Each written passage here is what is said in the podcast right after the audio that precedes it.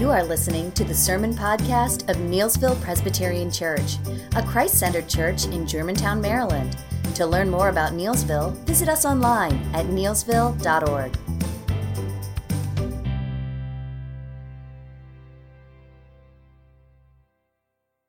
We will continue our series in, in Hosea 13. And so I want to ask us a question. If I were to ask you uh, this question, how would you define hope? What would you say? What is your hope in? Right? Right. We look at what's going on in this world today and just we see the effects of many different types of effects that are going on because of the virus. Not only people being um, catching that disease, but also just the ramification it has on countries and on, on, on small businesses, on the stock market. And so, my question is what are we hoping in? And how does that compare to biblical hope? This morning, we see God's people in the midst of soon destruction by the Assyrians, rejecting hope that God provides in the midst of their trials. But again, Hosea graphically illustrates the depths and the magnitude of God's people's rebellion. Bottom line, they have forgotten God. They've forgotten the covenant keeping God who's been faithful to always keep his promises to them. This passage gives us a crystal clear reason on how they came to this dark, destructive place in their lives. So follow along as, I, as God speaks through Hosea in chapter 13. Hosea chapter 13. When Ephraim spoke, there was trembling, and he was exhaust, exalted in Israel, but he incurred guilt through Baal and died. And now they sin more and more, make for themselves metal images, idols skillfully made of their silver, all of them the work of craftsmen. And it said of them, Those who offer human sacrifices kiss calves. Therefore they shall be like the morning mist, or like the dew that goes early away, like the shaft that swirls from the threshing floor, or like the smoke from a window. But I am the Lord your God from the land of Egypt. You know no God but me, and besides me there is no Savior.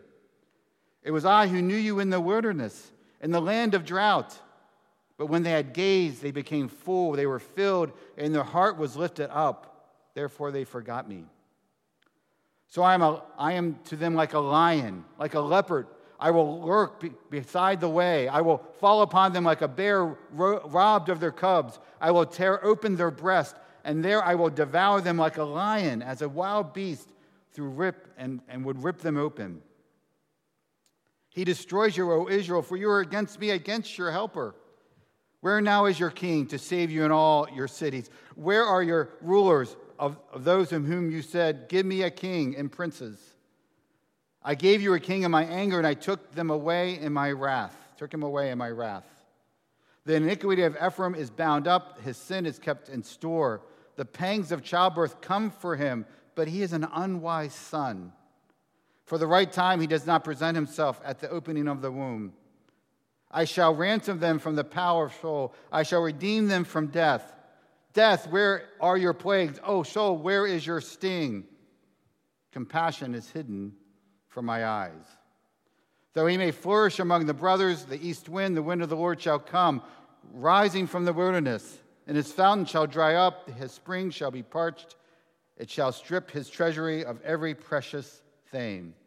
Samaria shall bear her guilt because she has rebelled against her God, and they shall fall by the sword. Their little ones shall be dashed in pieces, and their pregnant women ripped open. This is the word of the Lord. Thanks be to God. Let's pray. Father, again, we come to this, this graphic chapter in Hosea that describes uh, your, again, your judgment, your, your discipline on God's people who refuses again and again to repent, who continue to go after things that, are, don't, that do not bring life, that do not bring hope, that do not bring joy. So, Lord, I pray, Holy Spirit, as we work through this text this morning, this passage, that God, your Spirit would work to draw us close, that you would do your work of, of us helping us dig deep to those things that are keeping us from, from worshiping you truly, of finding our real hope in you, Lord Jesus. We pray this in Jesus' name. Amen. I want to show you this graphic that I found on idols.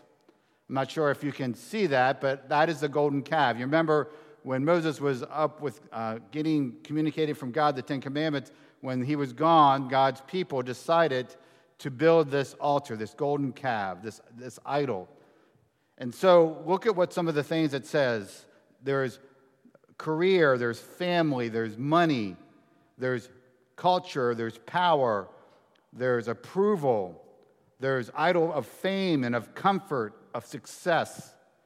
There's of entertainment, it, it describes, and there's some others. We all are wrestling with idols, if we're honest. I like how Elyse Fitzpatrick, in her book, Idols of the Heart, Longing to Long for God Alone, she says this Idols aren't just stone statues. No, listen, idols are the thoughts, desires, longings, and expectations that we worship in, in place of the true God. Let me say that again. Idols are the thoughts, desires, longings, and expectations that we worship in place of the true God. Idols cause us to ignore the true God, she says, in search of what we think we need. Idols cause us to ignore the true God in search of what we think we need. And so God is reminding us, not, not only in this passage, but throughout Scripture, that God says to us in exposing our idols and, and our self worship, as Paul Tripp has, uh, has beautifully showed us in, in our Lenten series, that idol worship is really about self worship. But, but God is, this is what God is doing to expose our idols. He's asking us, Do you love me with all consuming devotion that rules out all other loves? Do you, God is, even here in Hosea, even in the midst of all the graphic illustrations that he gives, he's basically saying to them, and, he, and God is basically saying to us, Do I love him with all consuming devotion that rules out all other loves the loves of comfort, the love of, of success, the love of approval, the love of entertainment, the love of power, the love of culture, the love of family. Is our worship of the covenant keeping Lord the primary worship that we're giving him. Now, as I look at this list of idols on this golden calf, I see a variety of my own idols comfort, family, to name a few. How about you? So, as you work with me through this study, I want you to identify what are those things, what are those desires, what are those thoughts that you think you need, what are those things that are in your life that you think you need that makes you more hopeful or more satisfying than the Lord Jesus himself. So this morning, I want us to look at the false hope that God's people shown itself in this passage. That false hope in idol worship that leads ultimately to death. And then we're going to look at the real hope, the hope in the covenant keeping God who leads to life. So, in this section of verses 1 through 3 and 9 to 16, we see that God's people were, were worshiping idols. And we see the impact that that worship did to them. First of all, that worship led to death, then it led to continual depravity, and then it led to its own self destruction. So let me unpack that for you. In verses 1 and verses 15 and 16, we see that idol worship leads to death. What does it say in verse 1? He incurred guilt through Baal and died. Sin expressed in idol worship brings death, both physical and spiritual. Ever since the fall of Adam and Eve, every human being is guilty of sin in all areas of our life and therefore stands under condemnation to eternal ruin without defense or without excuse. All of us are under the curse brought by the fall of humanity, and the promise of God's righteous judgment and death is guaranteed. This is the state from which we all need to be saved. This passage reminds us that when we desert God, when we forget God to worship our other idols, either it be comfort or family, success, approval, entertainment, whatever it is, our children, we lose the vital source of life that gives us strength and vitality. Life comes from God alone.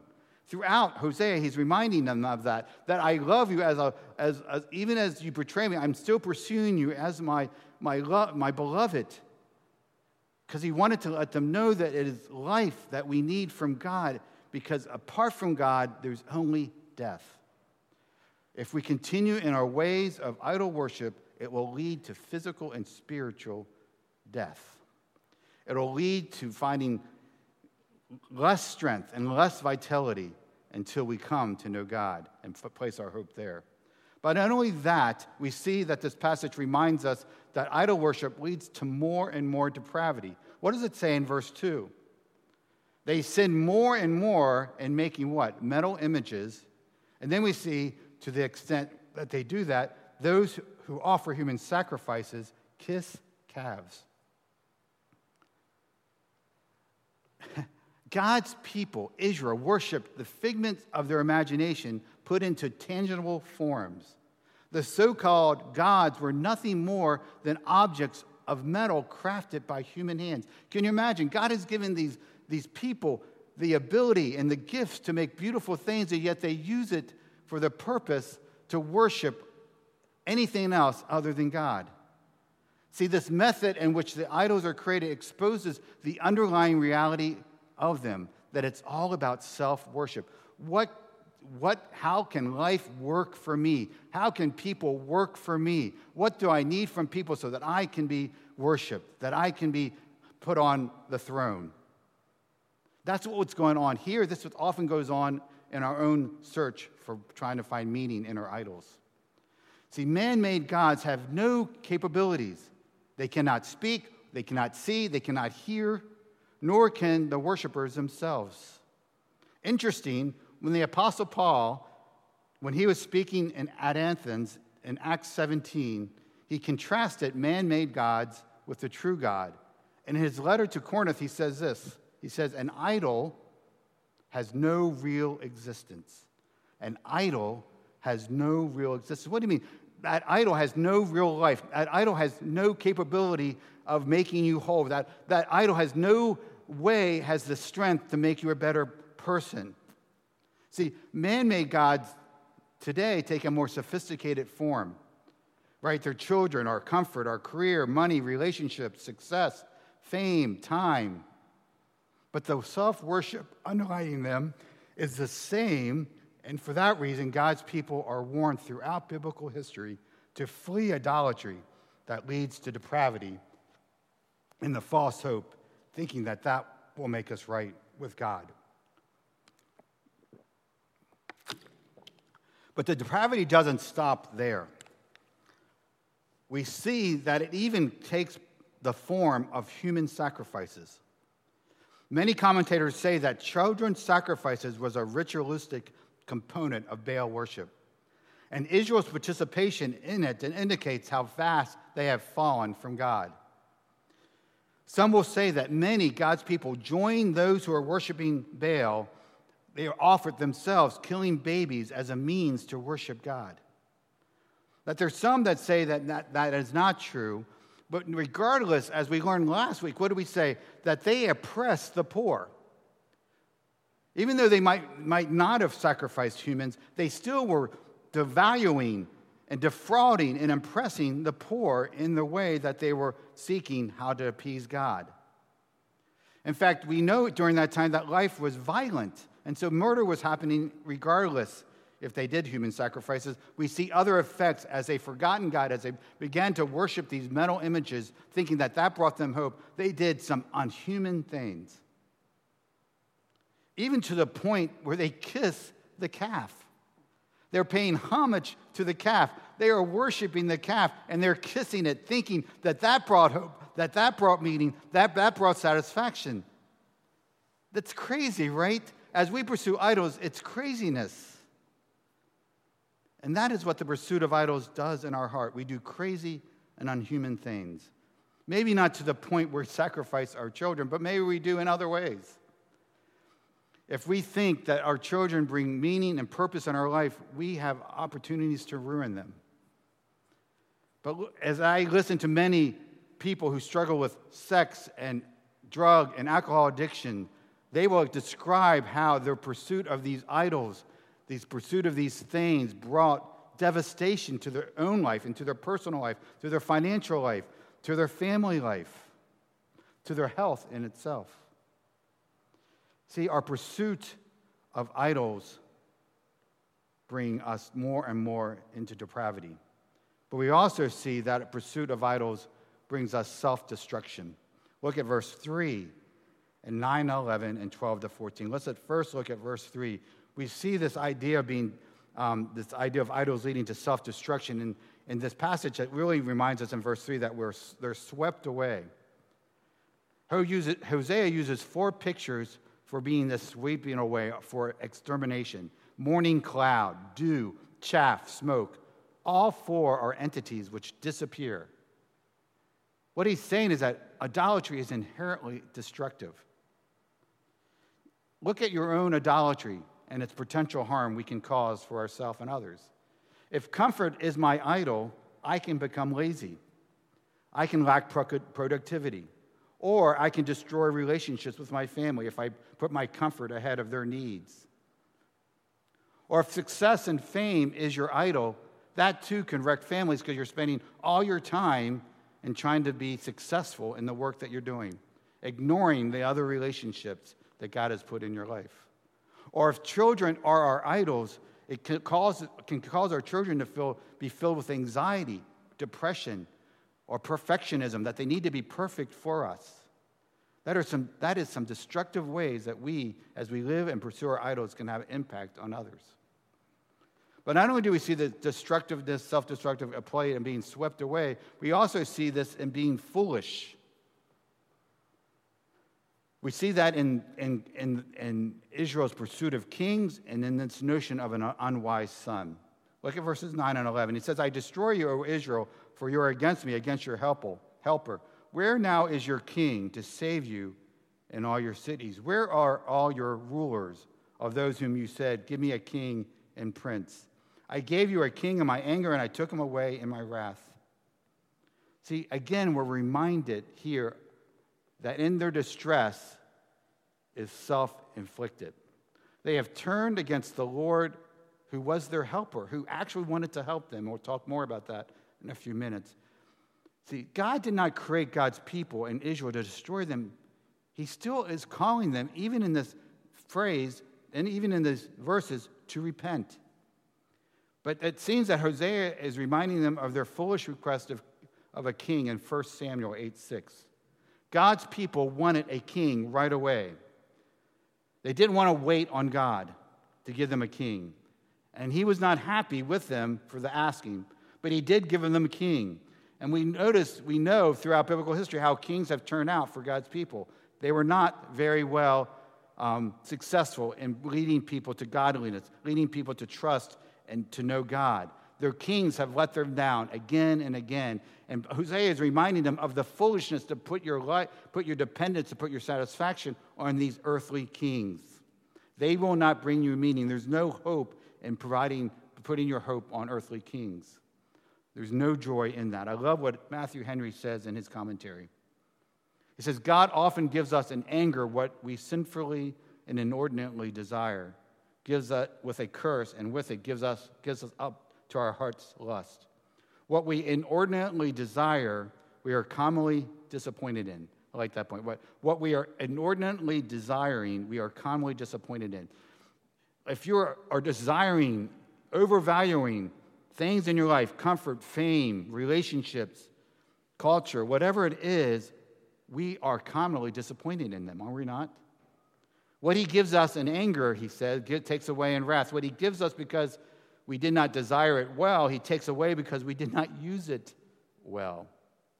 You see, God is, again, is wanting them to know that I delight to be your king. He delights to be our king. But if we are seeking other kings or other idols to rule us, they will disappoint and bring self destruction. So the question for us what are those other kings in your life from whom you're pursuing satisfaction, where you're pursuing hope? Then he also gives this term unwise son, another way that we're foolish. Ephraim, it says, was an unwise son. Again, forsaking God, their only real hope, they foolishly chose to worship gods of their own design, leading to destruction. Israel is an unwise son, shows us, hear this, the need for a wise son and that wise son need was fulfilled in Jesus. Whereas Israel sacrificed to idols as a means of personal gain, the wise son, Jesus, sacrificed himself so that others could gain. Because of sin of men and women, we are naturally foolish. No one left to themselves chooses the wide path, the rise path. But Christ, it says in 1 Corinthians 1:30, became to us the wisdom from God, righteousness, sanctification, and redemption. See, the wise son is Jesus. We get wisdom from Jesus. So, as we end this section of finding false hope in idols, Elyse Fitzpatrick asks these things. It said, If you wonder why you choose to worship other gods or idols rather than wholeheartedly devoting yourself to the Lord you love, she says this for us Examine the thought and desires that captivate your heart. Examine the thought and desires that captivate your heart. That's where you'll find the answer to every sin and failure in your life. Don't be deceived into thinking that you need to develop more willpower. Just do it, try harder, right? No, that's not, that's not what it's about. As we fix our eyes on Jesus, as we'll talk about in a second, we need to develop godly thoughts and desires. As we remember God instead of forgetting God, remembering God is faithful and good, as we look to the cross, as we look to the gospel, then we're able to deal honestly with our, with our idol worship, lay them at his feet, and repent. And that leads us to the real hope that we have in, in worshiping the covenant God who leads us to life. Look at verses 4 and 8. We see that real hope is in the devoted Redeemer. It says, But I am the Lord your God from the land of Egypt. You know no God but me. Besides me, there is no Savior. I was, I, I was, I was, I was I who knew you in the wilderness, in the land of drought. See, when the Israelites were enslaved and helpless in Egypt, who's the one that helped them? Yahweh, the Lord, the personal name, right? Redeemed them. In every crisis and difficulty, the Lord has been Israel's Savior. God knew his people when they wandered for 40 years in the wilderness. God knows Israel intimately, lovingly, as a member of his family, as a beloved wife, as an adopted child. In that intimate relationship which characterizes the covenant, Israel has known God, for God has known Israel. So when Israel became proud and felt self sufficient, they forgot their Redeemer, their Savior, and as a result, lost its life. They had real substantive hope in the Savior Redeemer, and that would provide the strength and vitality in life that they most needed. And it reminds us now, today, that Jesus is our Redeemer, our Savior, our help. He is our real hope. He's the one that provides us strength, vitality, and eternal life as we journey in this road by faith. He is our devoted Redeemer, but He's also our divine helper. See, real hope is put trusting and hoping in our divine helper in verse 9. It says, He destroyed you of Israel, for you are against me, against your helper. He's reminding them again that He is their true helper. He is the real hope for God's people, and that Yahweh has been their help against their foes since the beginning of humankind. Hosea reminds us that because the kings were chosen apart from any thought given to the will of Yahweh, to God, they could not possibly be instruments of salvation. God never wanted their kings to save them. Rather, they serve as instruments of wrath. Ephraim has relied on its king to save them, rejecting the kingship of Yahweh, yet it brought doom on itself. See, will hope, we are reminded, from this forceful statement is that only one, our God, covenant keeping God, rules the affairs of nations and persons. We need to keep that in mind as we wrestle through the impact of this virus. There's one who rules the affairs of nations and persons. There's only one ultimate power in the world, and He is the God of Israel, and He is the God of our Lord and Savior Jesus Christ. And unless human affairs are conducted according to the will of the true divine ruler and helper, these affairs cannot stand. And it reminds us that Jesus is our true King and helper, and provides us hope in the midst of these challenging, difficult times, and even in our personal lives. He is our, our helper. But He's also, we see, our design discipliner. And we can find hope there as well, real hope there. Look at verse 13. You're going to say this is weird, but let me bear with me as I, as I speak through this passage, this verse. It says, The pangs of childbirth come for him. Can I say that that is a hopeful statement? It is a hopeful statement. This is why. God wanted to give the people life, although they chose death. This graphic statement expresses the idea that Israel is being offered an opportunity of life and new birth. And she will be foolish indeed if she does not cooperate in getting born. It is a picture of obstinate senselessness and refusing to change when an opportunity has been given them. See, Israel is experiencing agonizing pangs as the Assyrians grow closer to dominate them. Will Israel not see what was happening to them was contrasting them to come forth in a new kind of life that brings real hope and real purpose? I love what John Calvin, one of our reformers, eloquently comments. He says this They, God's people, made no effort to obtain the wished for end to their evils. For when the Lord afflicts us and we bring forth this bringing forth is our deliverance. I love that. This bringing forth is our deliverance. Now, how can there be deliverance except we hate ourselves for our sins, except we raise up our minds to God, and thus we open a passage for God's grace? See, this imagery provides us comfort since childbirth is intended not for destruction, but for the increase of new life.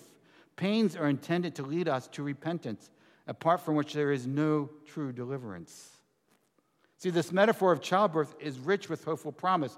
The groaning and labors of this present life that we're all experiencing, even today, need not be in vain. Yahweh, our Lord, our personal God, wants us to experience hopeful grace as He does His work of disciplining us in our lives. This is a hope in our repentance of idols for we acknowledge our need of God. We seek Him for help. We dig deep into our souls, asking for help as He's able to produce then godly fruit in our lives. See, the foolishness of human race prefers to rush down the path to death and to hell rather than to yield to God and seek His mercy and to find grace. God threatens discipline and destruction, yes, but to subdue our pride of our human hearts, to turn us to consider the victory that he offers us in the death and resurrection of the Lord Jesus Christ, which brings me to the last real hope real hope in the determined victor. Look at verse 14. Doesn't this passage sound familiar somewhere else? I shall ransom them from the power of Sheol. I shall redeem them from death. Death, where are your plagues? O Sheol, where are your, is your sting? Compassion is hidden from my eyes. Where did we hear that before? The Apostle Paul in his letter to, to the Corinthians in chapter 15, when he's talking about the resurrection in Jesus, he says this Death is swallowed up in victory. Oh, death, where is your victory? Oh, death, where is your sting? The sting of death is sin. The power of sin is the law. But thanks be to God who gives us victory through our Lord Jesus Christ. See, rejecting God results in death, the ultimate judgment. And the end was closing in on God's people in, in Hosea's day. But then, as now, God has triumphed over death. The plagues of death and the sting of Sheol were defeated in the death and resurrection of Jesus Christ. God, throughout biblical history, always, has always been the redeemer of his people. Redemption is woven into the law and ro- is woven into many aspects of God's imagery in, in, in the Old Testament. Redemption is part of the sacrificial system, which all prefigured the Messiah, the coming of Jesus Christ. Jesus' sacrificial death is the basis of eternal redemption. He paid the release from the oppression of our idols, and He is our only real hope for eternal life. Paul, in his letter to Ephesians, which we read this morning, that Tamara read this morning, in him it says, In Jesus we have what? Redemption through his blood, the forgiveness of our trespasses according to the riches of his grace. See, this is our hope in dealing with our idols. We can deal with our idols, we can repent of them, we can go less dependent on them, for the victory is in Jesus, who's our very own victory over sin and death. Death is swallowed up in victory. Oh, death, where is your victory? Oh, death, where is your sting? And so, with that reality that God has defeated our sin on the cross and through his resurrection, then we can honestly go to, the, to Him, to God, our covenant keeping God, with real hope to know that as we as we can figure out what is going on in our lives that we are so attracted to other things so we can dig deep as we figure out the root of what our idol worship is what is captivating me more than God? We can do this as we know that God will not leave us or forsake us because a victory has been won in Christ. We can go and we can, we can say, God, help me to figure out why do I want comfort more than you? Why do I want fame more than you? Why do I want family more than you? What is it about this particular idol that, I can, that gives me hope? And as we do that, uh, then as we do that, I encourage us then to use the word, apply the word, the promises of God to my heart. I love what um, Elyse Fitzpatrick says. She says the only way that we can avoid the sin of idolatry is by immersing ourselves in spirit enlightened study of God through the scripture. Do you hear that? For us to, to deal with our idolatry, we need to immerse ourselves in the spirit enlightened study of God through the scripture. Here we find true hope as we discover God's presence, as we discover God's promise, as we discover God's power in Jesus Christ. Which brings us, as we figure out the root, as we go to the Word, we also need the Spirit. We participate with the Spirit. Again, listen to what she says. She says, delighting to do God's will means turning, turning from the deception that joy lies outside obedient fellowship with Him. We need to consistently disbelieve the imaginations that appear sweeter than God's loving kindness. In order to do this, we have to be convinced that His presence is the loveliest, loveliest treasure there is. Let me say that again. We need to be convinced that His presence is the loveliest treasure there is. We must believe that He has lavished our lives with joy and hope. Is there not enough in heaven and a life of endless joys and hope with God to make obedience lovely to you? And then she says this only the Spirit can make him look that good. Only the Spirit, as, she, as God applies His word to us, can make God look that good. And so our focus is on Jesus. When we believe the truth about Jesus, who he is, and dwell on the impact of his astounding work and his suffering and his death on the, on the cross for our sins and raising to conquer sin and death in his victory, it is impossible to resist, resist the allurement, the allurement of the gods of this earth as they whisper their promise pleasures to us as we fix our eyes on Jesus. And then that's real hope, right?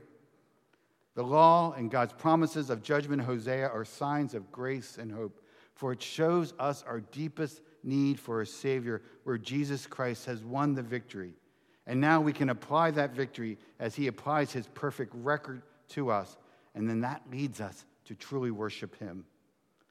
Hear how honestly Elyse says. She says, He knows my weakness. Listen, He knows my weakness. He knows my idols. He knows my struggles the weakness of my love, the weakness of my mind, the weakness of my determination to love him more than all else.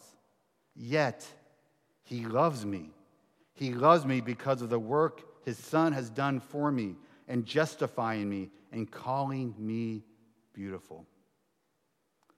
Believe that, friends. That's what the gospel tells us. He knows my weakness, the weakness of my love, the weakness of my mind, the weakness of my idols, right? He loves me. And yet, he loves me because of his work his son has done for me in defeating sin and being our victor. See, our real hope then is not in what the world can offer us. Our real hope is fixing our eyes on Jesus. And as we do, he will lead us from the idols that so easily entangle our hearts, and that we will find more grace and power and encouragement in worshiping the covenant keeping God. Let's pray. Gracious God, we thank you for your grace that you give us. Father, we thank you that you care about what, how we worship and what we worship. Lord, we are thankful that these words in Hosea, they are hard words, they're challenging words, they are pointed words for us to consider, in, even our own lives. Where are we worshiping? Maybe not uh, mental images of God, but we are kissing the calf somewhere. Where are we kissing the calf? Where are we paying homage to? Is it our family? Is it our fame? Is it our success? Is it our entertainment? Is it um, whatever? It's all about self. Why are we kissing ourselves when we should be kissing the Son, kissing Jesus? Because that's where there's life. That's where there's victory. That's where there's hope. As we wrestle with many things going on in this nation, in this world, in our own personal lives, help us to know none of those idols can satisfy us. None of those idols can give us life. None of those idols can give us meaning or purpose. Only you can, Lord Jesus. Help us to indwell in your word, to, to allow your word to, to just flow through us so that we would remember this good news of the gospel day in and day out. And Father, as we do pray for the concerns of our nation, as we pray for our own church in response to this, Lord, we do pray that you would be our refuge and our strength in this time of trouble. That, Father, we will be looking to you for meaning and for purpose and for hope. That, Father, we would not live out of fear, but we would live out of true hope and a God who cares for us, who is for us, who will help us in the midst of this time, that will help us to help others who may be in need. So be with us as a church. Help us to, to trust you together in this journey during these, these months that are ahead of us, that there's uncertainty. Help us to spur one another on to fix our eyes on Jesus, who is our true hope. Father, we do pray for the many officials, our state and local national officials, those who are uh, trying to solve, try to come up with a vaccine on the medical field, those who are treating in hospitals and urgent care places, our doctors and nurses. We pray for grace, protection for them. Father, we pray for a cure will come more quickly um, than, we, than, we, than more quickly than we hope. But Father, we pray that you would just care for those who are affected. We pray for the uh, for the many schools, universities that are making decisions. We pray for those who are being misplaced because of that. Lord, help the church, help people, of the family of God, know how to care for them and reach out to them and nurture them and point them to Christ.